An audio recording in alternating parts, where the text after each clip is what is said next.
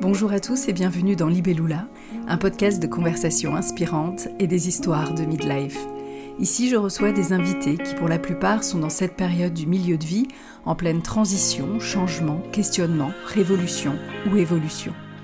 Ici, on rencontre des artistes, des bienveillants, des spécialistes, des abîmés, des éclairés, avec en commun cette envie de faire de son mieux, de tenter son changement, d'être audacieux, parfois désobéissant, et de prendre un instant pour partager son expérience, tout simplement. Je suis Carole Mathieu Castelli, j'adore raconter et écouter les belles histoires. Libellula, c'est deux fois par mois. Alors, on y va? Aujourd'hui, c'est la deuxième partie de l'épisode avec Anne Collin, alchimiste holistique, chef brillante et sensuelle d'A Illegitima, l'illégitime de Lisbonne, une table d'hôte où elle accueille des artistes ou des cercles de femmes et propose régulièrement des dîners sensuels au doux nom d'Erotica. Dans la première partie, Anne nous a parlé de son divorce, de ses addictions et de sa bipolarité. Dans cet opus, on parle d'érotisme, de tantrisme, d'expérience BDSM, de shibari ou l'art de s'attacher, d'expériences sensorielles et d'orgasmes multidimensionnels. C'est parti. Après cette petite pause restaurative, ouais. euh, Illigitima. Alors, est-ce que tu peux nous parler de ce projet A Illigitima Alors déjà, qu'est-ce que ça veut dire et pourquoi? A Illigitima, ça veut dire l'illégitime en portugais. Je pense que c'est une manière que j'ai eue euh, de parler de mon syndrome de l'imposteur qui est tellement présent chaque jour. Ah, et d'ailleurs, plus les gens me disent que je suis extraordinaire plus moi je me sens être euh, genre euh, non, rien du tout et en imposteur complet perpétuellement. À Illegitima, c'était aussi pour dire, euh, pour marquer ma différence. Euh, c'est ma maison d'expérience qui se trouve à Beato, dans l'est de Lisbonne. Euh, c'est une table d'hôtes de Vancouver dans laquelle je reçois chaque semaine des gens, des humains, pour parler, pour manger, pour rigoler, pour danser, pour chanter, whatever, pour créer, pour vivre en réalité. Voilà, pour vivre pleinement son authenticité et sa vérité. Euh, et, c'est un projet donc, qui a démarré en 2017 quand j'ai acheté cette maison, donc à l'époque avec mon ex-mari. Mais il se trouve que euh, financièrement, c'était plutôt moi et mon père qui l'avions acheté. Et donc, du coup, quand on a divorcé, je suis restée dans cette maison. Et donc, j'ai eu, j'ai eu un petit moment entre 2019 et 2020 où je suis sortie de cette maison. J'ai eu besoin de. C'était la première fois que je vivais seule, tu vois. C'était vraiment. Donc, j'ai eu besoin de voilà, de prendre un peu de recul. Et puis les, vibes de la baraque, elles étaient tellement angoissantes, on s'était tellement déchiré avec les travaux et tout. Toujours est-il que donc euh, je, je, récupère cette maison en juillet 2020 et j'y installe euh, mon, petit nid douillet avec mon fils. Et puis euh, ce mentor que je rencontre pour les psychédéliques, Eric, en janvier 2021, que je connaissais depuis très longtemps, mais on reprend contact. Euh, finit par me dire euh, mais pourquoi tu l'ouvres pas euh, ta maison là? Pourquoi tu, cuisines divinement bien genre tout le projet c'est ton projet genre t'as une idée extrêmement précise depuis toujours de ce que tu veux faire là dedans parce que donc au départ ça devait être un restaurant familial que je devais faire avec mon ex mari qui était chef. Et du coup je me retrouve avec un restaurant enfin c'est quand même on a l'impression que tu rentres dans un, dans un appartement privé mais j'ai quand même une cuisine professionnelle avec des outils professionnels de compétition. Hein. J'ai une Lamborghini dans les mains, quoi, une Ferrari. Et donc, du coup, euh, mon pote me dit euh, Écoute, Anne, je comprends pas, euh, genre, qu'est-ce qui t'empêche de te lancer? Et puis, je lui dis Non, mais jamais, mais je suis pas chef, genre, jamais, jamais, jamais. Et puis, il me dit Bon, écoute, tu me saoules avec ta déco, là, bon, bah, si tu veux vendre ton bien, on va décorer un peu, parce que lui, il a, un, shop qui s'appelle Min Mode à Lisbonne, qui vend des, genre, des pièces vintage magnifiques et tout. Donc, il me dit Bah, écoute, je vais t'aider on va mettre euh, genre dans le resto deux trois trucs et puis comme ça euh, tu prends des taufs et puis tu vends et puis tu m'emmerdes plus. et puis finalement elle me dit mais t'es sûre que tu veux pas? Et donc je commence à faire des dîners. Au début avec des copains. Et puis là je me dis ouais c'est vrai que je cuisine pas si mal. Et puis finalement, je sais pas, en, bah, comme, comme d'hab, quoi. Je me dis, bon, bah écoute, c'est possible. Donc du coup, là, je me pars dans une expédition, je commence une communication j'ai toujours été douée avec les réseaux sociaux. J'ai une communauté qui, est, qui, est, euh, qui était très attachée aussi euh, à moi, au projet. Et puis ça a pris en fait très vite.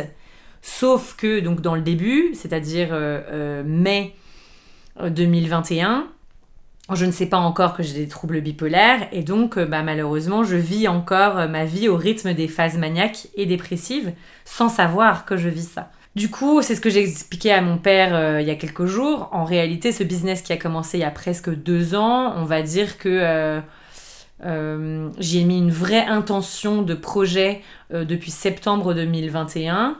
Mais, mais on va dire que je, je suis à l'aise que depuis là, mm. récemment, il y a quelques mois, quoi. 6-7 mois. Mm. Depuis la rentrée dernière.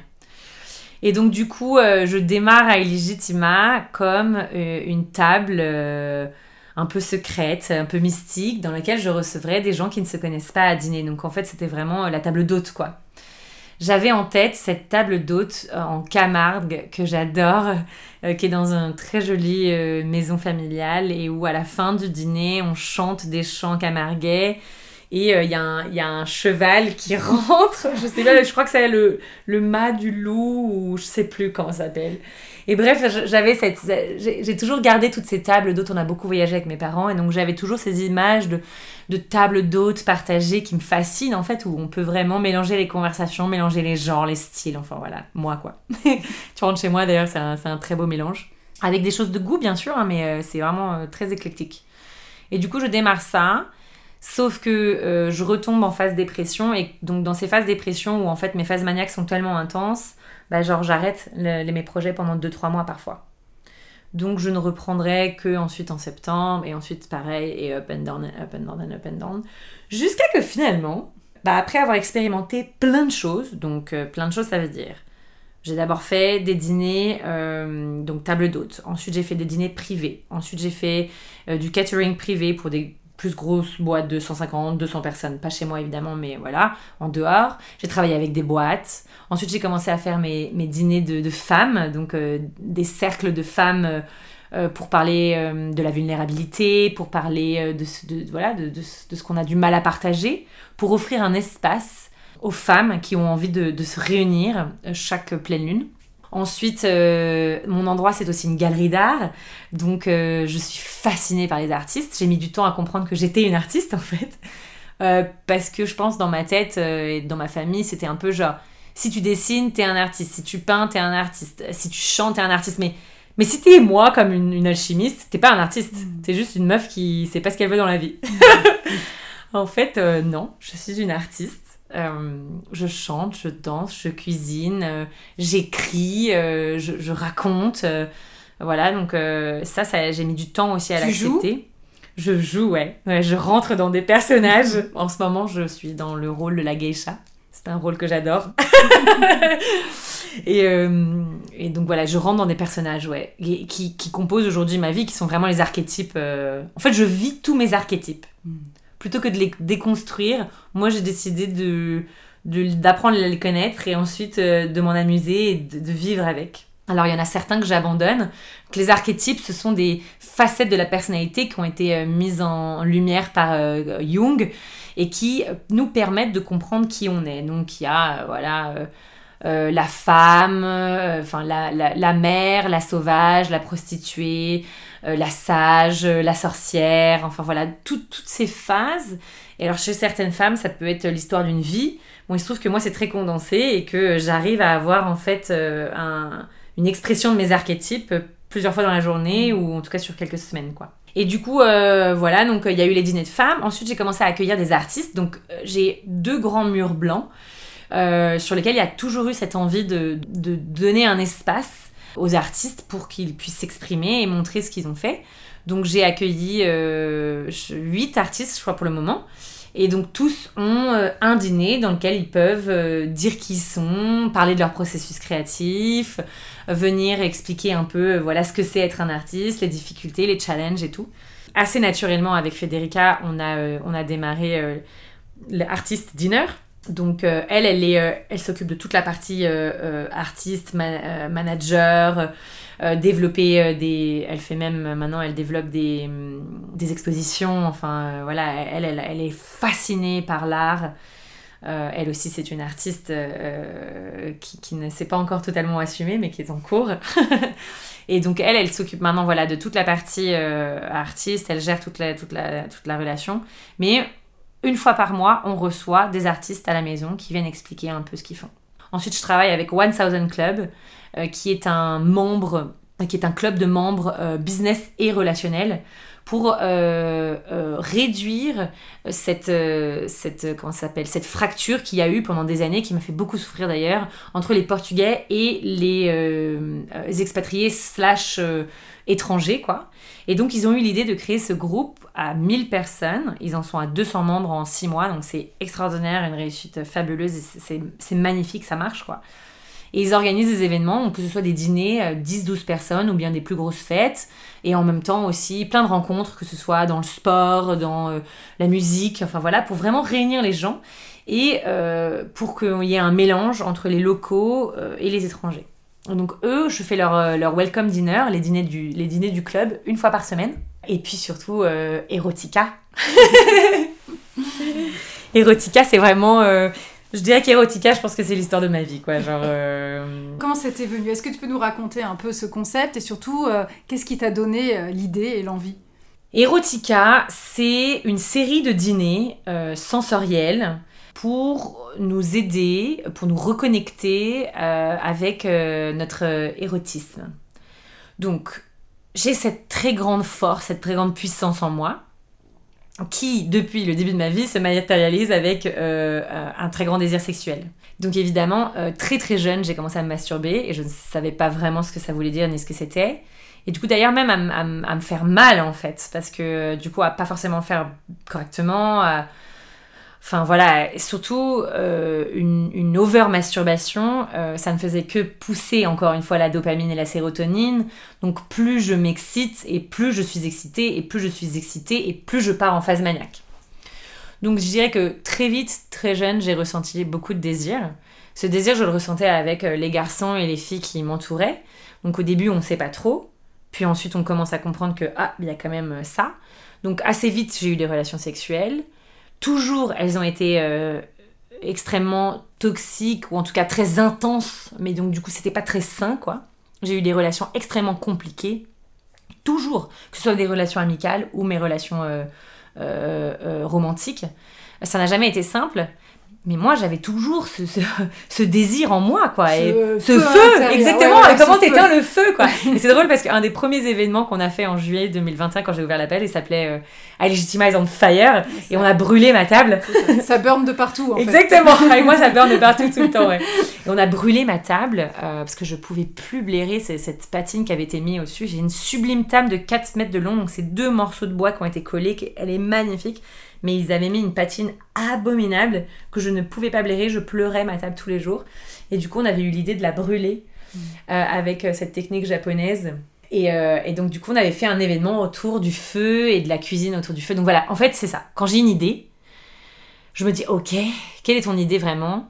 Et ensuite, ben, je trouve des artistes, des gens qui sont, qui sont chauds pour réaliser l'idée avec moi. Mm. Et on crée des collectifs et mm. paf, Mm. Voilà, ensuite ça s'est réalisé quoi. Mm. J'ai un feu en moi qui est, qui est, très puissant et qui me fait terriblement souffrir parce que qui me met dans des, dans des, bah, dans des moments, euh, dans des relations très addictives et surtout dans des états de frustration euh, très intenses. Et le feu ça brûle. Et le feu ça brûle, ça fait mal, ça fait mal à l'autre, ça fait mal à moi, enfin genre ça fait mal à tout le monde, ouais.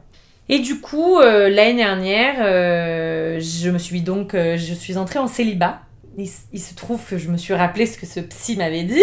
je me suis pas bah, peut-être qu'il faudrait peut-être essayer le fait de ne plus avoir d'homme. Et en fait, euh, je me suis donné l'espace de tomber amoureuse de moi, d'apprécier chaque facette de, la, de ma personnalité qui avait été rejetée, que j'avais rejetée, que, qui me faisait souffrir, enfin voilà, ce qui, me plaisait pas. De les accepter, de les embrasser, de les câliner, de, de, les prendre dans leurs bras, de, vraiment leur, de, leur donner de l'amour, tout l'amour que je leur ai pas donné depuis 30 ans. Et puis, euh, et puis voilà, et petit à petit, bah, qu'est-ce qui se passe quand on arrête de boire de l'alcool, quand on arrête de fumer des pétards, quand on arrête euh, De, café, quand on arrête de euh, se faire draguer et succomber au premier venu sous prétexte que je reçois un tout petit peu d'amour ou que le mec va me donner un petit peu d'attention. On a un esprit qui est beaucoup plus clair et beaucoup plus limpide et surtout j'ai commencé à comprendre que bah oui, j'avais une très belle énergie, qu'effectivement elle pouvait faire beaucoup de bien, que j'avais de très grandes capacités qu'il fallait que j'arrête d'en avoir peur et que euh, effectivement tout ce dont j'avais envie, tout ce que je désirais, j'étais capable de le réaliser. En fait, ça on me le répète depuis toujours, mais c'est extrêmement frustrant. Et qu'est-ce qui se passe si j'ai envie de rien foutre en fait? Est-ce que c'est bon, tu vas toujours m'aimer ou non? C'est ça en fait. Au début, je courais après, j'ai fait tout ça dans ma vie parce que j'avais le sentiment que c'était ça qui allait m'apporter l'amour qui me manquait. Et puis finalement, j'ai eu le déclic. Donc en septembre, j'appelle la clinique, je découvre que j'ai une personnalité bipolaire, j'ai un trouble de la personnalité bipolaire. Euh, je fais un voice activation euh, workshop avec un, homme extraordinaire, d'ailleurs on, en refait un là très bientôt. Qui consiste à quoi? Bah, Qui consiste à libérer ta voix, donc la voix qui est le chakra de la communication, qui est le chakra numéro 1, 2, 3, 4, 5. le chakra bleu, euh, qui est quand même un des channels les plus puissants en fait pour exprimer qui tu es et ta puissance. Donc utiliser sa voix, c'est pas simplement utiliser sa voix pour parler, mm. c'est comment tu poses ta voix. Mm. Est-ce que tu marques des temps de pause? Est-ce que quel est, quel est quel est le niveau sonore? Quelle est la vibration que tu mets dans ta voix en fait? Mm. Et du coup quand tu cherches ta voix et que tu commences à, à, à te donner euh, alors moi, je suis fascinée par le chant. Je considère que je, chante toute la journée, je danse toute la journée, et donc je considère que je suis aussi une danseuse et une, chanteuse, et que on n'a pas besoin d'être professionnel et gagner son argent là-dedans pour se considérer artiste ou ça quoi. Mm. La danse me permet d'exprimer tellement de choses, et, je sais que c'est parce que je danse en face de mes légumes et que je chante en face de mes légumes et de mes fruits que mon dîner est fabuleux en fait. Je le sais que toute l'énergie que je mets, l'amour, exactement tout l'amour, toute l'intention qui sort, elle, elle rend ces cette nourriture plus douce, plus tendre, plus magique, quoi. Mm. Il y a vraiment de la magie qui s'opère. Et du coup, je fais ce, ce Voice Activation Workshop, et là, genre, mais je me prends une claque euh, infinie. Quelques, quelques jours plus tard, euh, je dis à mon assistante, euh, ok, vas-y, on lance Erotica. Et en fait, j'avais fait Erotica, donc qui était un dîner pour une marque qui s'appelle Kamalab, qui fait de la mainstream sex education en, en, ligne pour les jeunes et tout, qui est vachement chouette. C'est une application. Et je leur avais fait un dîner autour de, des sens, et de la sensualité et de la sexualité. Donc tu vois, ça c'était un an avant.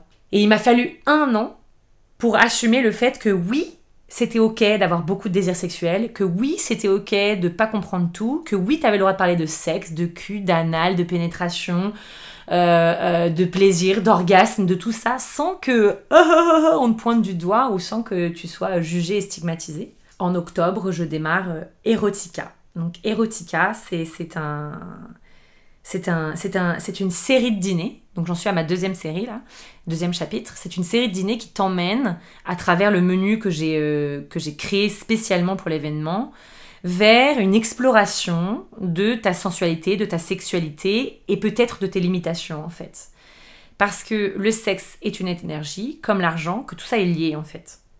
Et en fait, étant très cérébral, émotionnel, psychologique, enfin voilà, sur, sur donc plein de dimensions, comme je disais, bah juste le sexe pour le sexe, ça ne me suffit plus. Et donc, euh, je me suis demandé comment est-ce qu'on pouvait rééquilibrer nos polarités à travers une expérience sensorielle pour m'aider à comprendre et à sortir de, de, cette polarité masculine qui est chez moi très présente. Hmm.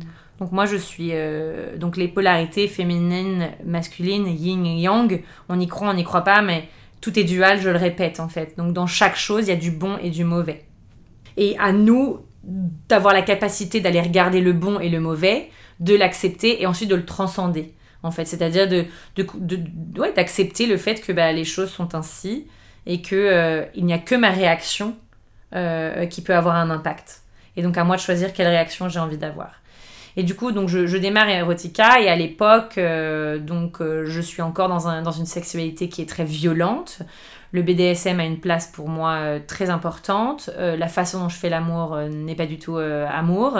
Elle est, elle est très bestiale, violente, physique. Enfin voilà, quoi. C'est vraiment c'est très compliqué parce que du coup j'attire à moi aussi des hommes qui ont cette violence en eux mais qui en ont peur que je fais sortir et ensuite bah, on se retrouve avec euh, la violence au mm. milieu et on sait plus comment la gérer forcément. Mm. quoi. C'est un peu comme si j'ouvrais des boîtes de Pandore.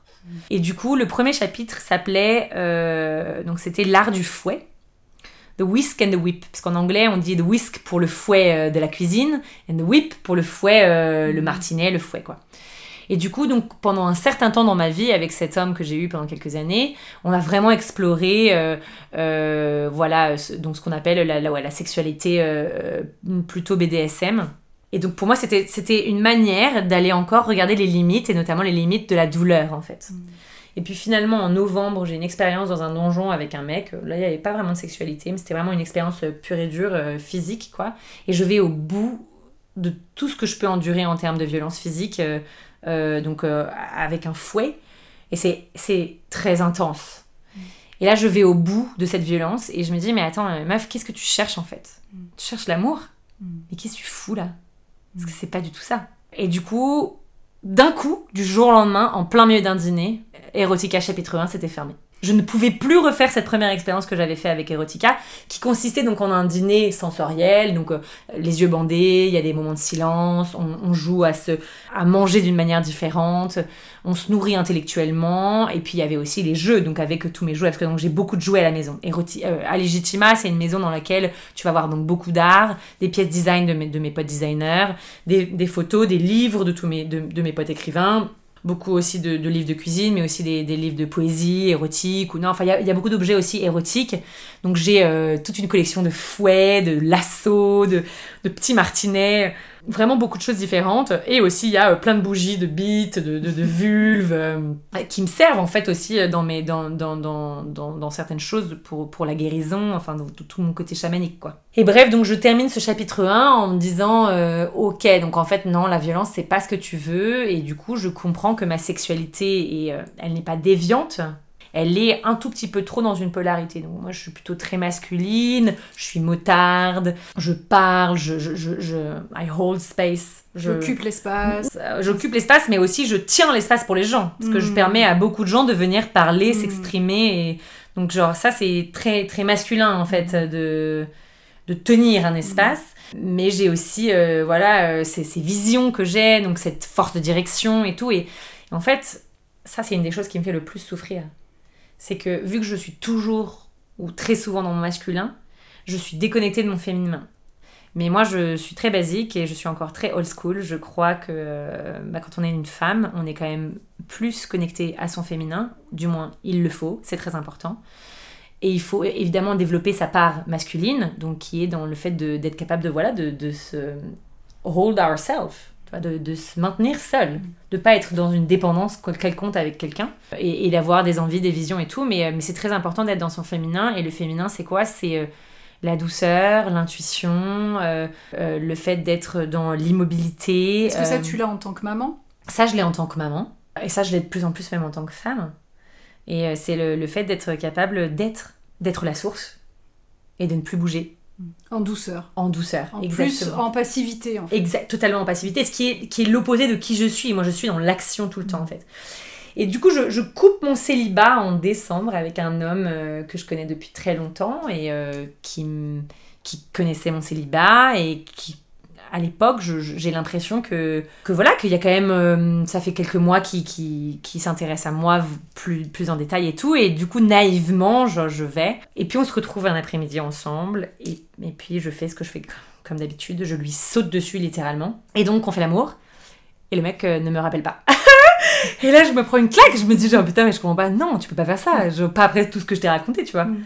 Et si. Et alors, il m'a fallu un petit peu de temps, mais très vite, pour la première fois de ma vie, plutôt que de me mettre dans cette position de la victime, je m'empower en acceptant 100% de ma responsabilité. Et donc là, je comprends qu'en fait, je n'ai pas poser de questions au mec, je ne sais pas s'il veut une relation, je ne sais pas où il en est dans sa vie, je ne sais pas s'il a quelqu'un dans sa vie, je lui ai posé aucune question, parce que je le connais depuis tellement d'années, tu vois, depuis 7 mm. ans, donc j'avais l'impression de le connaître, en fait, pas du tout. Et en fait, le problème, c'est que quand tu ressens beaucoup comme moi, et tu as l'impression que tout ce que tu ressens, tous les feelings que tu as, c'est partagé. Ça, je suis... ça c'est bon Non, pour moi, ça c'est sûr. Ah, si tu ressens quelque chose, c'est qu'en face, il y a aussi ça, que mm. la personne se l'avoue ou non. Mm. Ça, je suis claire et nette que chaque fois que tu ressens quelque chose de très profond, une connexion que tu fais, mais la connexion ne fait pas tout.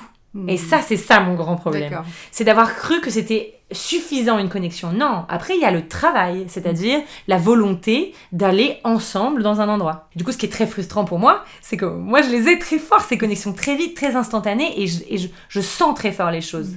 Et ensuite, je vois les limitations des gens. Et moi, j'ai envie de leur dire, mais, mais viens, mais moi je vais t'aider Non, j'ai pas du tout envie, ta gueule, dégage. Et du coup, cet homme, ça, ça a été une grosse claque. Mais à la fois, je l'ai regardé et j'ai dit, ok, pourquoi t'es attiré par lui?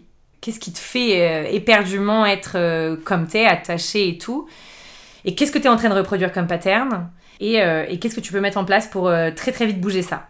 Et alors, donc là, j'étais en phase maniaque, donc ça a été très intense, très compliqué.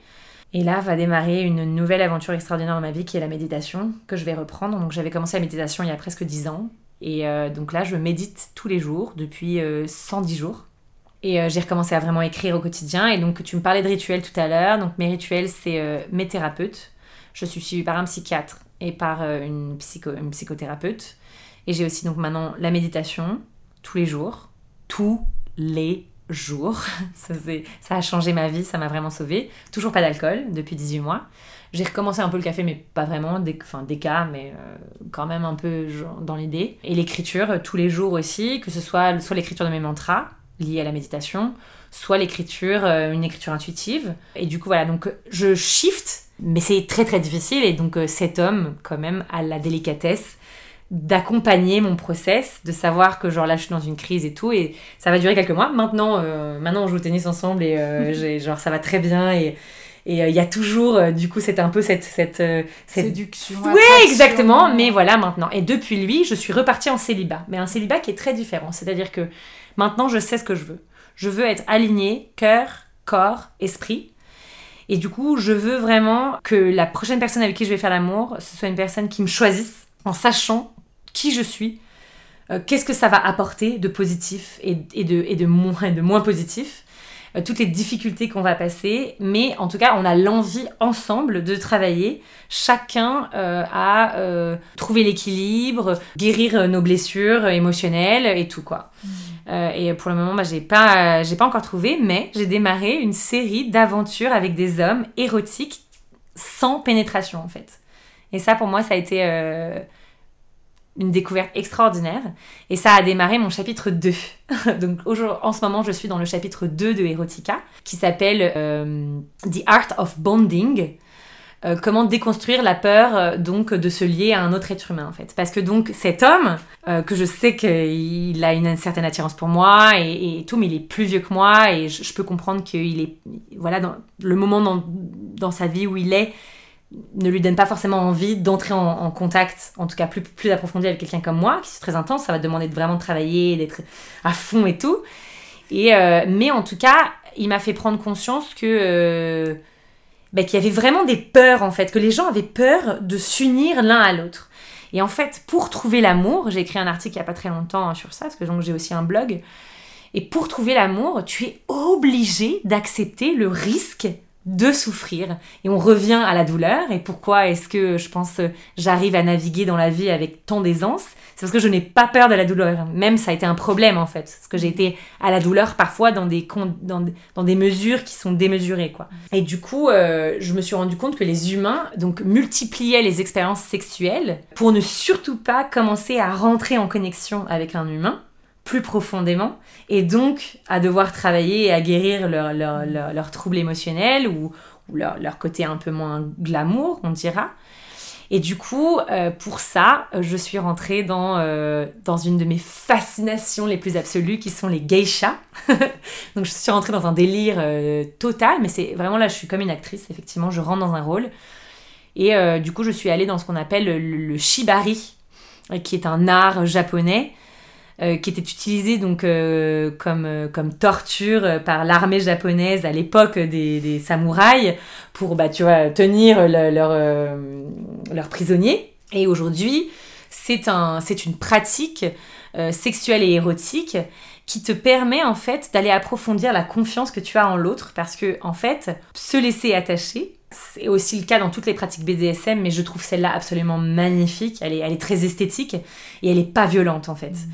Et du coup, donc euh, te laisser attacher ou attacher quelqu'un, ça demande une très grande confiance et ça demande un lâcher prise le plus absolu en fait. Mm. Et ça demande de rentrer dans une danse. Et pour moi, les relations, à partir du moment où tu as une connexion, je le répète, ce n'est pas suffisant. Donc à toutes celles qui m'écoutent et qui pensent ah j'ai une super connexion avec son mec, ouais mais ce n'est pas suffisant. Il faut une connexion pour démarrer toute relation que ce soit, il faut une connexion.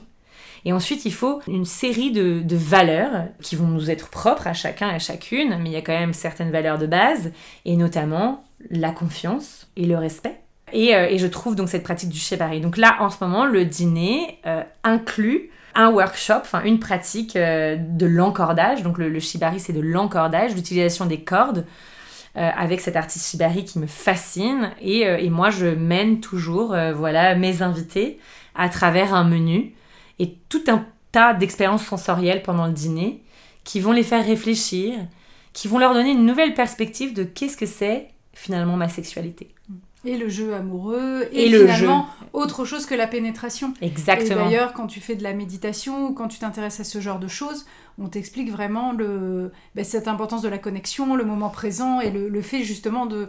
C'est pas étonnant si dans certaines pratiques on retarde le, plus loin possible finalement euh, l'orgasme pour euh, découvrir tout ce qu'il y a auparavant en fait. Ouais, et qui nous fait monter et qui nous fait peur en fait. Est-ce que je comprends? Parce que alors avec quelqu'un comme moi qui ressent tout, c'est-à-dire j'ai un orgasme, je ris, je pleure, euh, genre je crie, enfin voilà, il y, a beaucoup d'émotions qui sortent et euh, je suis très tactile, mais du coup aussi je suis très sensible, donc euh, j'ai toute ma peau qui peut vibrer en fait d'un coup quoi. Donc évidemment que ça fait peur et c'est intense et tout, mais c'est beau. et, c'est finalement la, pénétration extrêmement rapide ou le fait d'atteindre l'orgasme effectivement très rapidement, c'est une facilité en fait. Et donc je disais, pendant des années, j'ai eu une sexualité qui était, euh, euh, qui était même euh, néfaste en fait. Donc j'ai eu des très grandes addictions. j'ai été addict à à peu près tout. Voilà. Mais tout, ça veut dire aussi addict au drama, addict au travail personnel. Enfin voilà, tout, tout est une addiction potentielle chez moi. Et du coup, j'ai eu une addiction au sexe très intense. Alors au début, c'était avec d'autres, puis ensuite aussi qu'avec moi. Et donc, j'étais capable, euh, dans des moments vraiment très dark, euh, j'étais capable de me masturber, euh, je sais pas, 15 fois dans la journée. Mm. Évidemment, un, tu te fais très mal physiquement. Deux, il n'y a plus du tout de plaisir. trois, c'est totalement chronophage. Genre, je ne faisais rien. J'étais juste au lit toute la journée. Je, me masturbais les, une fois après les autres. Je dormais, je me remasturbais, je redormais. Je... Et ça, c'était très, très violent. Et je me suis sortie de ça. Donc ça, ça a commencé vraiment en 2020. J'ai commencé à noter ça et je me suis sortie de ça en démarrant certaines expériences, notamment euh, euh, travail dans le sexe, dans l'univers du sexe. Alors pas dans le sexe direct, c'est-à-dire j'ai jamais, euh, j'ai jamais couché avec quelqu'un pour de l'argent, mais j'ai eu des expériences, notamment Cam, qui ont été extrêmement intéressantes et enrichissantes parce qu'elles m'ont permis de découvrir vraiment en profondeur mon corps. Les gens se connaissent assez peu, ni mentalement, ni physiquement en fait. Euh, et, du coup, le travail, qui est, qui est un travail de fourmi, euh, de d'enlever chacun des layers comme un oignon. D'ailleurs, ça c'est un de mes plats phares, l'oignon, quoi, parce que c'est vraiment, voilà, mais c'est ça, c'est comment, comment tu déconstruis les choses, tu enlèves toutes les couches de l'oignon comme ça, toi. Et, et, le corps, enfin, euh, je suis encore confrontée à des femmes qui ne sont, jamais doigtées, en fait, qui n'ont jamais mis de doigts à l'intérieur de leur vagin. Ça me, ça me dépasse, ça m'attriste, ça me fascine. Et du coup, moi, je veux les aider en fait à aller euh, rentrer en connexion avec euh, avec leur, leur, intériorité, avec leur sexualité, avec leur corps. Pour ça, donc, j'ai commencé euh, à faire là des workshops de d'orgasme multidimensionnel, à travailler en connexion avec le tantrisme. Et là, c'est vraiment comment est-ce qu'on voilà, on, comment on se reconnaît. Alors, juste pour bien expliquer, donc as, tu as ces dîners erotica. Alors là, quand tu reçois des hôtes, en fait, est-ce que ce sont des, des couples? Est-ce que ce sont des personnes Ou justement pas Il y a Non, il y a tout. Y a tout Et puis il y, a des, y a des gens qui se sont mis en couple après les dîners et tout, donc c'est génial. Ah, ça ouais, ouais, c'est génial. Je suis trop contente. Alors là, juste si tu peux un peu expliquer, parce qu'effectivement, tu les, tu les guides. Euh, il n'y a pas de sexualité. Voilà, c'est ça. C'est important à dire. Ouais, c'est très important. C'est-à-dire que finalement, euh, tu vas par exemple leur faire découvrir une mousse au chocolat, mais les yeux bandés. Euh, c'est un peu quelque chose d'assez holistique finalement. Les yeux bandés et avec mes doigts par exemple. Et avec tes doigts voilà, donc, là, dans leur bouche tu veux dire. Exactement exactement. Donc là bah, typiquement mais c'est drôle parce que la, ça je l'ai fait je l'ai fait j'ai dîné avec un de mes amis qui avait des soucis avec sa femme et qui avait envie d'autre chose. Et donc, euh, il m'a contacté. Et donc, maintenant, je fais vachement ça aussi, du one-to-one. et beaucoup avec les hommes. Parce que je pense qu'il y a un très gros travail à faire avec les hommes. Évidemment, il y a un très gros travail à faire avec les femmes. Mais ça, c'est déjà vachement plus. Euh, il y, a, y, a, vachement plus de containers. Disons qu'il y a beaucoup de femmes qui travaillent et qui œuvrent pour les femmes. Moi, je trouve que les hommes, les pauvres, on les laisse là. Euh, on est en train de monter en puissance. Il y a personne qui les guide. Et j'ai cette connexion très rapide avec les hommes. Mais donc, typiquement, la mousse au chocolat, c'est magnifique. Parce que la mousse au chocolat, qu'est-ce que c'est? Bah, C'est ça c'est ça c'est pour être l'image du caca quoi euh, parlons comme comme on dit un des plus grands plaisirs réside dans le plaisir anal, qui est un plaisir qui est totalement euh, méconnu, particulièrement chez les hommes. La plupart des hommes qui sont très fermés vont te dire genre, ah non mais moi je suis pas gay hein. T'es là genre bah dommage qu'en fait tu loupes euh, clairement ton orgasme le plus profond et le, et le, plus multidimensionnel. Tout ça parce que quoi? Parce que euh, oh j'ai peur de euh, j'ai peur de laisser des traces. Et du coup la mousse au chocolat c'est très intéressant. Donc on était à ce dîner avec, euh, avec ce- ce- cet homme. Et puis donc je lui dis bah, vas-y monte-moi. Et donc il prend sa cuillère et tout il monte. Donc, ok. Alors moi je mets le doigt.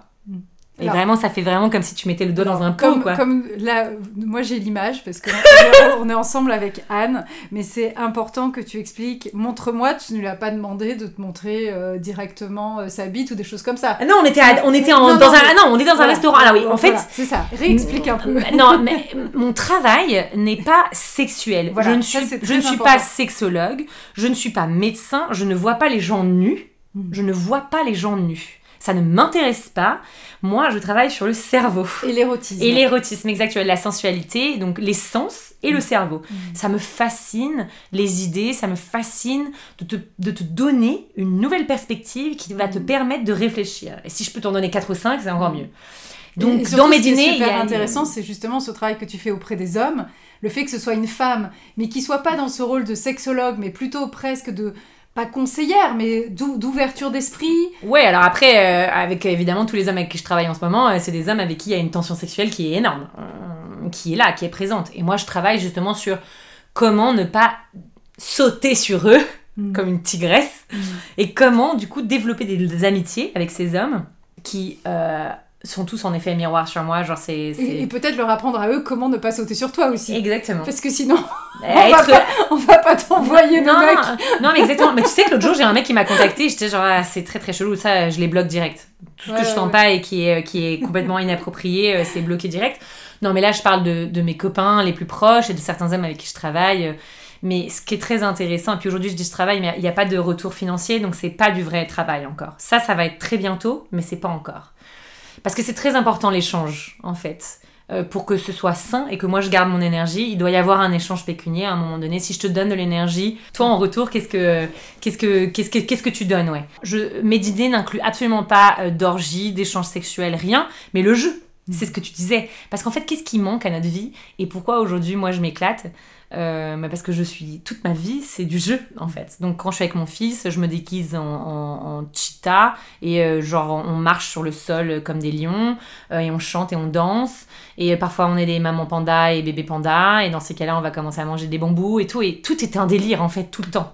Et ça c'est vrai mais c'est un délire dans mon taf quand je suis euh, euh, quand je suis euh, soit la chamane qui reçoit les femmes à dîner, soit la geisha qui reçoit ses invités à dîner, soit euh, la girl next door quand je- j'ai mes dîners du club, euh, soit l'artiste quand j'ai les dîners artistiques. Et, et du coup, en fonction de la casquette que je prends, mais je, je suis toujours en train de jouer. Il y a beaucoup de playfulness, ouais. Et du coup, donc avec cet homme, on est au restaurant, donc on est, on est vraiment pas nus du tout, on est au restaurant. Et, euh, et donc, euh, mais donc je le vois prendre sa cuillère et tout, et je dis ok, bon, à mon, à mon tour maintenant. Alors je mets mes doigts dans la mousse. Évidemment, il glousse comme un, comme, un, comme un petit timide, parce que oui, on dirait du caca, et en plus je le prends avec le doigt, et on dirait vraiment que je mets le, le- doigt dans un pot, quoi. Et du coup, je commence à lui, à lui faire sentir, et, et je commence à lui mettre un peu sur le nez, il est genre, il se décompose, et en même temps il se laisse faire, parce qu'il sait, il sait de toute façon. En fait, moi, on dit toujours expect the unexpected. Et c'est qu'en fait, tu sais, mais tu sais pas ce qui va t'arriver. Mais tu sais qu'il va t'arriver un truc, quoi. tu sais que tu vas être dérangé, tu vas être, euh, tu, vas être euh, sorti de ta zone de confort, c'est une obligation. Et du coup, je commence et tout, et, je finis avec mes doigts dans sa bouche, et c'est pas seulement genre les doigts dans sa bouche, je tire, non, je fais en longueur et tout, et, et du coup, là, il commence à. Et du coup, ça lui a ouvert, ça lui a donné une toute autre perspective dans qu'est-ce que c'est. Parce qu'en fait, on pense que on a envie euh, de jouir très vite, mais en fait, non. Et plus le désir monte, et moi je peux vous dire, là ça va faire un certain temps qu'il monte mon désir, alors là ça commence à devenir vraiment très compliqué. Mais, euh, mais en même temps, ça veut dire que je m'approche aussi du, du bout là, je le sens, c'est là, là, je le sens. Ça monte très fort. Ce que j'ai trouvé extraordinaire avec ces 18 mois de célibat, c'est un, de comprendre que nous ne sommes pas des animaux, nous avons une conscience. Et du coup, parce que nous ne sommes pas des animaux, nous ne sommes pas nos désirs. Nous pouvons retenir nos désirs. Et là, je parle plutôt pour les hommes. Euh, euh, parce que merde en fait. Euh, Il y a dernièrement quelque chose qui m'a qui m'a vraiment heurté, c'est que j'avais donc un homme qui me faisait la cour que j'aime beaucoup, qui m'aime beaucoup encore, mais qui lui croit au polyamour, en tout cas une open relationship. Et je disais ok moi ah, sur le coup ça, ça me pose pas de problème, mais pour ça il faut que tu construises ta première relation. Bah, tu peux pas direct te mettre dans une open relationship, sinon t'as pas le temps de construire sur des bases saines la première relation principale en fait. Et c'est très important. Et on n'était pas d'accord sur ça. Et on m'en fout parce que de toute façon il n'y a pas de sexe. Donc moi, émotionnellement, j'y vais, mais, mais pas 100% en fait. Et ça c'est vraiment quelque chose qui a changé dans ma vie. C'est qu'aujourd'hui, j'observe les hommes. Je prends le temps d'apprendre à les connaître. Et ça, ça demande d'être patient. Et, et c'est une force de leur dire non. Exactement. Et alors, c'est cash direct. hein. C'est genre, moi, tu peux explorer plein de trucs. Probablement que je serai nue devant toi en 14 secondes. Ça, ça me pose pas de problème. Je suis très souvent nue. On peut le voir sur mon profil Instagram. Je j'ai pas de problème avec ma nudité. J'ai pas de problème avec le fait d'être touchée, de- d'embrasser, de- de- d'aller vraiment explorer. Mais en revanche, il y aura pas de sexe. Et évidemment, j'atteins ces choses-là avec des, avec des mecs avec qui je me sens bien. hein. Genre, je vais pas aller dans un truc où je sens que c'est dangereux. Enfin, non, j'en suis pas là, quoi. Je, je crée des espaces safe. Mais en tout cas, le fait de retenir les déserts. Et, en fait, ce mec-là, euh, donc on a, on a passé un week-end qui était trop beau. Vraiment, c'était magnifique. On a plein de choses en commun. C'était hyper doux. euh, on a partagé plein de trucs et tout. Pas de sexe, mais enfin, si, une certaine manière de faire la sexualité, mais pas, pas sexe pénétratif. Sensualité. Exactement. Et euh, la semaine d'après, bah, il se tape une autre meuf. Et la semaine d'après, il se tape une autre meuf. Et en fait, c'était drôle parce que le week-end où je l'ai vu, c'était mon week-end d'ovulation.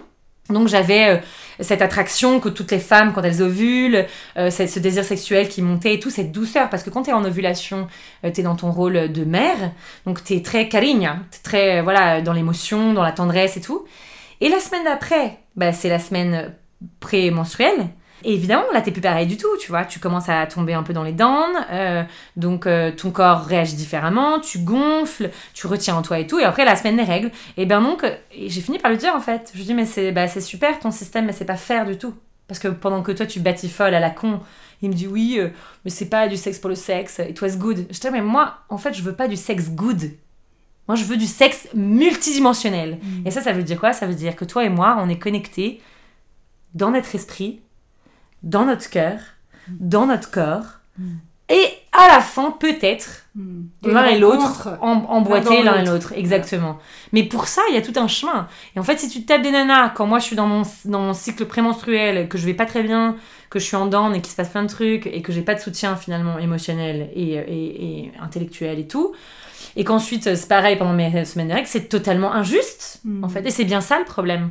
C'est que euh, finalement, les mecs qui sont comme un peu des abeilles vont de fleur en fleur butiner chaque femme au moment où elle ovule. hein. Bah, ça, là, je suis en train de faire une étude sur ça en ce moment. Ça sera mon prochain article. Je, là, je, je suis en train de faire une comparaison entre le cercle, le cycle féminin et euh, l'injustice qui est créée avec le fait que les hommes, eux, n'ont pas ça. De cycle. Exactement. Et en fait, euh, du coup, je pense qu'un homme, avant de faire l'amour avec lui, probablement qu'on peut attendre un mois ou deux pour voir comment il agit dans notre cycle. Ouais, c'est intéressant. Ouais. Très intéressant. Et du coup, ça passe aussi par, donc ça c'est ce que je fais avec tous mes potes mecs, bah par leur donner les clés. Donc moi, les mes potes mecs, euh, je leur dis tout le temps, là, je sors de mon healing, euh, yoni healing avec mon masseur, ça a duré 4 heures. Ah ben là, j'ai mes règles. Ah là, j'ai un et tout. Et en fait, je leur donne, je suis en, je suis en transparence totale pour qu'ils comprennent ce que c'est qu'une femme. Parce qu'en fait, la plupart des femmes ne savent pas qui elles sont. Mais du coup, comment voulez-vous que les hommes sachent qui on est? Oui, bien sûr. Puis comme tu dis, si t'es une femme et que tu t'es même pas déjà touchée, comment tu veux que tu sois bien touchée si tu peux même pas guider, si tu sais pas à quoi ça ressemble euh, Exactement. C'est un peu complexe, quoi. Exactement. Et du coup, je pense que euh, Erotica finalement euh, aussi suivra le rythme, probablement le cycle de la, les quatre, les quatre phases du cycle de la femme, qui sont les quatre phases du cycle de la lune. Enfin voilà, il y a beaucoup de connexions qui se font en ce moment chez moi.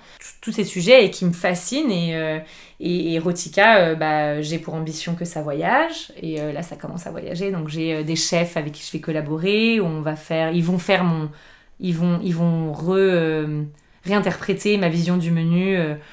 et donc moi l'échanger avec leurs clients et, et je voudrais voyager avec ouais. C'est super.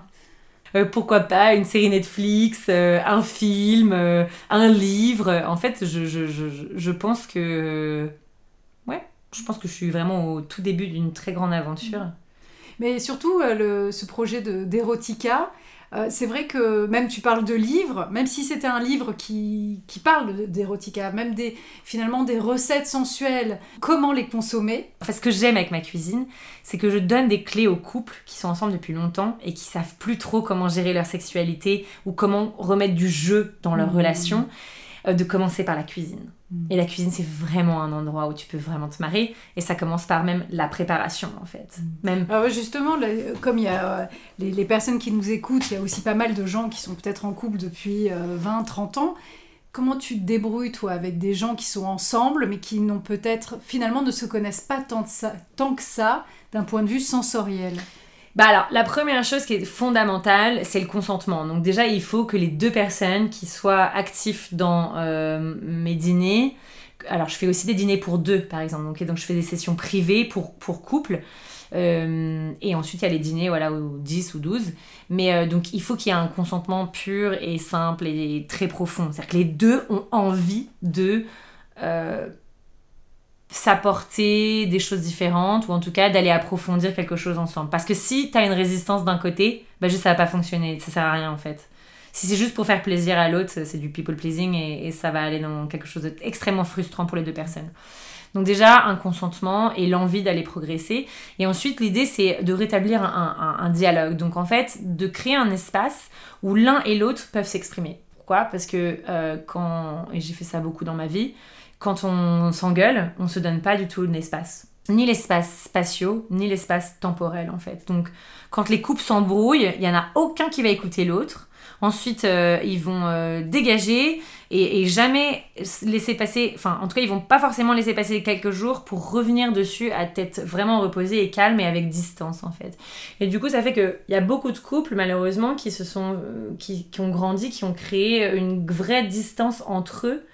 Euh, donc déjà, il faut recréer du lien, recréer c'est- un dialogue. Et en plus, ça peut créer vachement de rancœur. Exactement, bien Et sûr, c'est- surtout c'est si tu assez l'exprimes pas. quoi. terrible dans, dans un couple, la rancœur. Donc je dirais que le dîner commence toujours par une présentation de qu'est-ce que c'est Illegitima, qu'est-ce que c'est Erotica et pourquoi est-ce que j'en ai j'ai créé ça en fait. Donc déjà euh, euh, le fait on s'en fout un peu que j'ai 35 ans. En fait ce qui est important c'est le fait que je suis maman, donc je sais ce que c'est qu'un accouchement, je sais ce que c'est que élever un enfant, je sais ce que c'est que les, les débuts des phases des enfants qui sont pour le couple très difficiles aussi. J'ai été mariée, je sais ce que c'est d'être dans une relation été- on a passé 12 ans ensemble avec Antoine, donc je sais ce que c'est d'être dans un long partenariat. Euh, j'ai eu beaucoup d'hommes, j'ai eu des femmes, donc voilà, j'ai un spectre de la sexualité, Euh, j'ai eu des pratiques, euh, j'ai beaucoup joué, et du coup, j'ai voilà, j'ai un spectre, et je suis très ouverte, c'est-à-dire que j'ai pas vraiment beaucoup de tabous, quoi. Tu peux parler de tout, euh, on peut parler de tout, on peut poser toutes les questions. Donc déjà, ça commence par une introduction, une, une- une- une- voilà, un peu tout ça. Ensuite, j'explique le chapitre dans lequel on est, et je aussi, je parle du premier chapitre parce qu'il y a toujours mes jouets, donc il y a aussi la possibilité d'aller explorer un petit peu et peut-être voilà d'aider les gens on a toujours une attirance il y a toujours même qu'on se l'avoue ou qu'on se l'avoue pas il y a toujours en nous là au milieu euh, sur le plexus euh, donc juste au-dessus du nombril et en dessous de la cage thoracique quoi euh, il y, a- il y a toujours cette intensité qui dit genre Ah, qu'est-ce qui m'attire? Hmm. tu vois là moi en ce moment c'est euh, le tantrisme quoi genre euh, j'ai vraiment envie de euh, faire l'amour avec un homme avec qui j'aurais passé euh, plusieurs semaines à me découvrir, plusieurs semaines à, enlever les layers du- de l'oignon, jusqu'à atteindre un moment où j'ai envie de passer 5 heures à faire des massages, euh, à pas forcément le voir en érection justement. Et c'est drôle parce que là arrivent à moi des hommes qui ont beaucoup de troubles érectifs. Et moi, je leur dis, mais c'est pas un problème en fait. Et on est vachement encore dans ce phallocentrique, quoi. Et tant qu'on n'est pas sorti de cette phase phallocentrique, on va pas s'en sortir en fait. Il faut vraiment genre se décentrer du phallo pour redécouvrir toute la peau. Chacune des terminaisons nerveuses qui, qui, qui, qui occupent l'espace. Et donc pour les femmes, ça, ça passe aussi par un travail d'ouverture et de détente de- du yoni, euh, donc de notre espace sa- sacral, euh, pour vraiment euh, euh, ouvrir en fait. Parce que la plupart du sexe pénétratif qui est fait aujourd'hui, qui est pratiqué entre les hommes et les femmes, est, un, est un sexe pénétratif dit violent. Quand bien même ça te fait mal ou pas en fait. C'est-à-dire que la manière dont on, on accueille un, un pénis est a priori très violente. le yoni devrait l'aspirer Oui. et non pas le pousser. C'est le vagin qui accueille. le Exactement, exactement. C'est voilà, c'est la vulve qui accueille le pénis et non pas le contraire. C'est pas lui qui rentre quoi, comme une, euh, comme, comme une intrusion. Et en fait, donc comment je travaille avec les couples plus âgés, bah, c'est rétablir un dialogue et ensuite les laisser, euh, les laisser vivre mon expérience qui est donc il y a l'expérience du blindfold, donc tu as les yeux bandés, euh, tu as une expérience avec tes mains, tu as une expérience avec euh, euh, auditive, tu as une expérience olfactive, euh, évidemment euh, euh, gustative. Et ensuite, il y a euh, toute, la, toute la dimension intellectuelle. Et donc déjà, tout ça, ça va te mettre dans un espace, tu vois. Et c'est quand même long, ça, ça dure au moins 4 heures, quoi. Mm. Donc tout ça va se mettre dans un espace. Et maintenant, on a rajouté euh, le shibari. Et alors le shibari, c'est une pratique qui me permet de montrer à ces couples qu'en réalité, il n'y a pas que le lit. Il y a aussi en dehors du lit. Et du coup, peut-être que vous vous faites chier dans votre sexualité et quid de si vous démarriez quelque chose ensemble en fait. Donc que ce soit euh, des pratiques échangistes ou bien euh, euh, du BDSM un peu plus voilà violent, dominé, dominant, ou bien ou intense plutôt que violent, mais ou bien voilà la pratique du shibari. Enfin voilà, il y a, il y a des- il y a des dizaines et des dizaines de pratiques en fonction de ce, de, de, de, de ce à quoi le couple est attiré. Je disais à ma mère là l'autre jour, je disais euh, écoute, moi j'ai décidé de vivre une vie orgasmique. Et euh, ça veut pas dire euh, en fait avoir euh, un orgasme, enfin 10 orgasmes par semaine avec 10 hommes différents. Non, ça veut dire que venir ici à moto, c'est un vrai plaisir. À part, à part que je me suis arrêtée 300 fois, mais cuisiner pour mes guests, c'est un vrai plaisir. Aller chercher à mon fils à l'école, c'est un vrai plaisir. Genre tout ce que je fais Mm. Me remplit de plaisir Mm. y compris dans les phases un peu plus down où j'ai des montées en- en- anxieuses ou enfin voilà où je, je suis, je suis prise dans mes troubles euh, un peu et tout Euh, tout ce que je fais c'est aligné et du coup ça me, ça me, ça me procure vraiment du plaisir Ok. Bah écoute, c'est c'est une belle conclusion déjà. Est-ce que tu as envie de rajouter quelque chose sur, euh, sur justement bon, bah, tes projets? Peut-être encore pour aller encore euh, plus loin Ah, encore pas plus loin Ouais, ouais, bien sûr. Bah, donc à terme, quand même, euh, j'ai euh, j'ai j'ai pour ambition de devenir euh, sexologue, sexthérapeute. Je sais pas encore. Je, je sais pas quelle sera ma définition. Mais évidemment, de, de commencer un travail qui soit peut-être un petit peu moins en cuisine et un petit peu plus avec l'humain. Et la cuisine sera toujours très présente dans mon processus de guérison, parce que ça, je pense que c'est une vraie connexion, une reconnexion à son corps. La façon dont on se nourrit, elle commence par là. Euh, mais donc il va y avoir, euh, je pense euh, l'année prochaine, euh, ouais pas je pense, je sais, la version 2 de Legitima qui probablement ne s'appellera plus Legitima parce que je ne serai plus lég- légitime. Je vais continuer ma vie, ma vie par toutes ces expériences, être curieuse et, euh, et essayer de faire le bien autour de moi. Bah, c'est super, c'est un, un beau projet. D'éveiller finalement les gens à leur propre corps, à leur conscience, à leur sexualité et finalement à tout ce bonheur et à tout ce feu qu'on a en nous et qui parfois est pas souvent allumé. Non.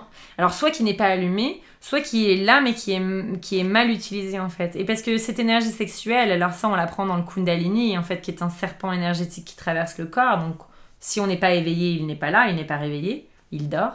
S'il est éveillé, parfois, je- comme chez moi, il était bloqué, parce que j'étais pas, j'étais pas grounded, j'étais pas ancrée. Et à partir du moment où il est là, on comprend qu'en fait, ce serpent, il monte jusqu'au-dessus de la tête, qu'on appelle le crown chakra, et euh, qui, est une, qui est une source inépuisable euh, de, euh, de possibles. Mm. Et en fait, à partir du moment où on comprend que euh, bah, on n'a pas besoin d'utiliser cette, cette, cette énergie sexuelle dans la sexualité, mais qu'on peut l'utiliser sur beaucoup d'autres sujets, et l'érotisme et la sensualité en font partie, et que ça, ça peut déclencher beaucoup de, de, de, de nouveaux projets qui peuvent être passionnants, alors tout de suite ça change en fait. Mm. Tout de suite on n'a plus, euh, et c'est ce qu'on parlait des, des sept péchés capitaux, euh, qui sont donc la, la paresse, t'as la luxure, euh, bon je les connais pas tous, t'as la gourmandise. Donc en fait si tu veux, on, on revient à cette idée que tout peut être une addiction, Mm.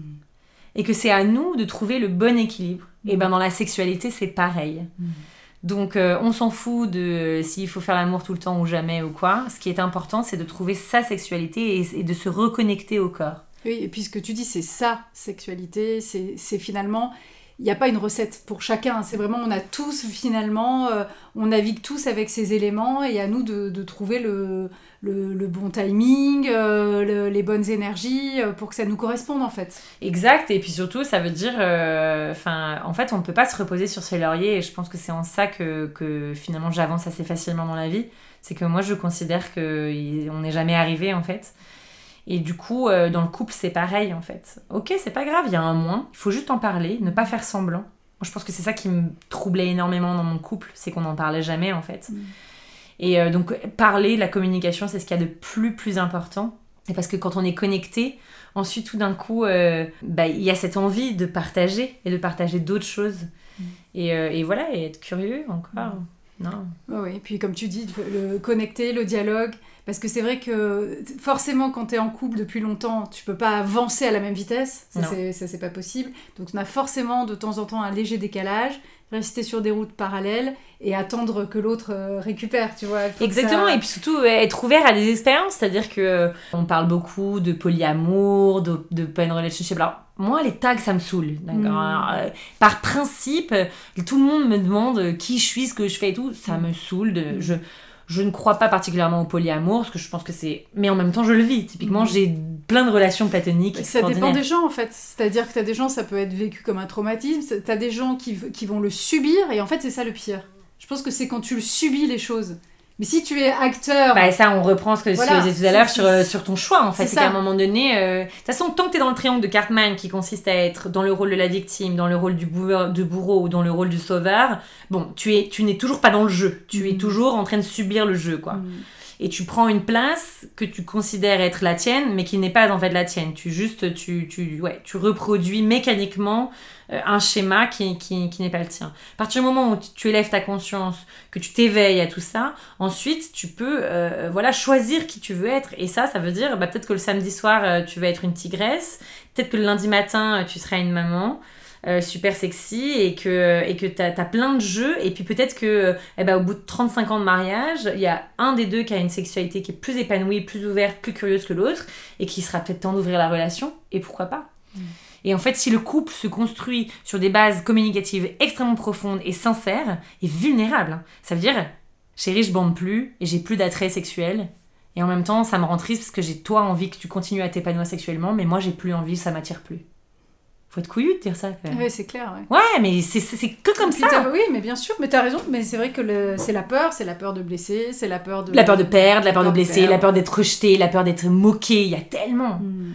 Et en fait, à, avoir ces conversations avec euh, ces hommes autour de moi, donc qui ont entre 35, euh, 38 ans et 55 euh, en gros, quoi qui sont des hommes avec qui j'ai ou non une relation érotique ou romantique ou pas. Hein. Ça peut être que amical, platonique et tout. Mais, euh, mais en fait, ils sont, euh, ils sont tous dotés d'une sensibilité, même les plus bourrus, même les plus réfractaires. Et une fois que tu le comprends et que tu leur laisses l'espace de s'exprimer, c'est tellement beau, en fait. C'est tellement beau de leur ouvrir les vannes. Et en même temps, ce qu'il faut qu'ils comprennent, c'est qu'on ne leur demande pas de devenir non plus femme, quoi. Genre. Mm. Euh, non, mais en plus, c'est vrai que c'est pour eux, c'est pas si évident parce que là, ils sont quand même souvent diabolisés. Ouais. Et du coup, euh, ils se planquent un peu, même euh, les mecs bien, on va dire. Et du coup, c'est vrai que euh, bah, je pense qu'ils sont, eux, dans une période, pour certains, un peu perdus, quoi. C'est-à-dire qu'ils ils osent, plus ils osent plus non plus draguer. Enfin, tu vois, ils sont un peu... Ouais, il y a un gros blocage. Mais il y a, très, il y a, pas très longtemps, enfin, je, je, suis en train. Il y a des, beaucoup d'histoires de famille en ce moment, c'est normal, parce que c'est astrologiquement, on est dans un gros, très gros nettoyage.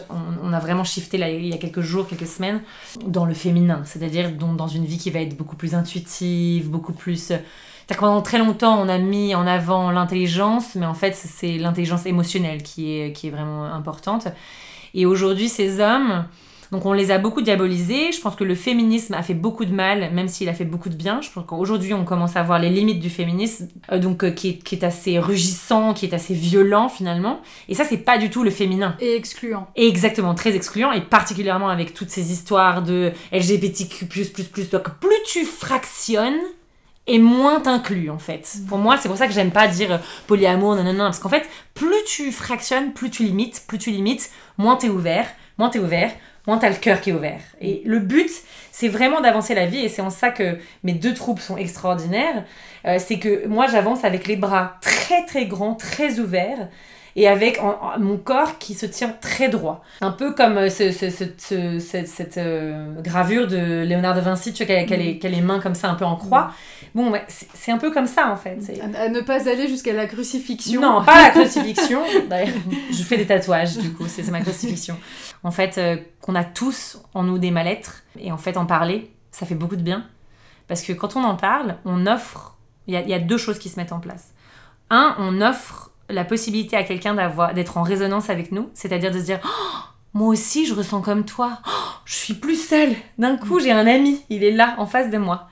Donc ça c'est la première chose et la deuxième, ça nous libère en fait parce que le corps c'est pas le trauma, c'est pas l'expérience qui pose problème, c'est la mémoire physique de cette expérience qui est encore bloquée dans le corps.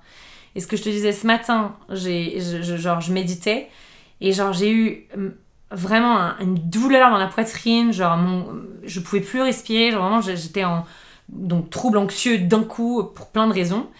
Et au lieu de me dire, genre, oulala, j'ai pas bloqué, j'ai fait genre, ok, vas-y. Et je suis rentrée dans, dans, cette, dans cette douleur physique qui, qui, qui, qui, qui m'arrivait. Et ben, au bout de 20 minutes de respiration dans ça, et de calme, et de vider mon esprit, ça avait disparu en fait. Mmh. Et le problème, c'est que tout le monde, au lieu de d'aller dans la douleur.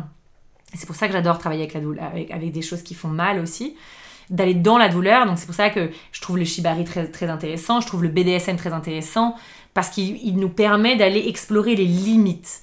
Et c'est dans la douleur, quand on la traverse, qu'on la libère. Hmm. Et donc c'est pareil dans ce qu'on dit, dans ce qu'on fait, dans les choses qui nous font honte. à partir du moment où on le partage avec un autre être humain, alors déjà, on s'est hmm. libéré en fait. Hmm. Euh, et, Il faut avoir le courage de le faire au moins une fois. Ah ouais, bah ouais. Et après, quand on comprend ça, on, peut lâcher les vannes. Exact. Ouais. Très bien. Bah écoute, merci beaucoup Anne pour euh, tout cet échange très très riche, très très long. Je t'avais dit. Hein. merci à toi. Ton écoute. Très vite. Avec plaisir. Pour un dîner érotica. Ah ouais. je prends, je prends rendez-vous. Ok, cool. Voilà, j'espère que l'épisode vous a plu et que cette conversation éveillera chez vous l'envie de vous connecter ou de vous reconnecter à vos désirs et votre sensualité. Je vous laisse les liens dans la description pour suivre les expériences d'Anne Collin. Je compte sur vous pour partager, commenter, mettre un avis 5 étoiles, c'est vraiment important pour le podcast, et abonnez-vous au compte Instagram Libellula Midlife Podcast pour continuer nos échanges. Je vous embrasse fort et à très vite pour une nouvelle conversation.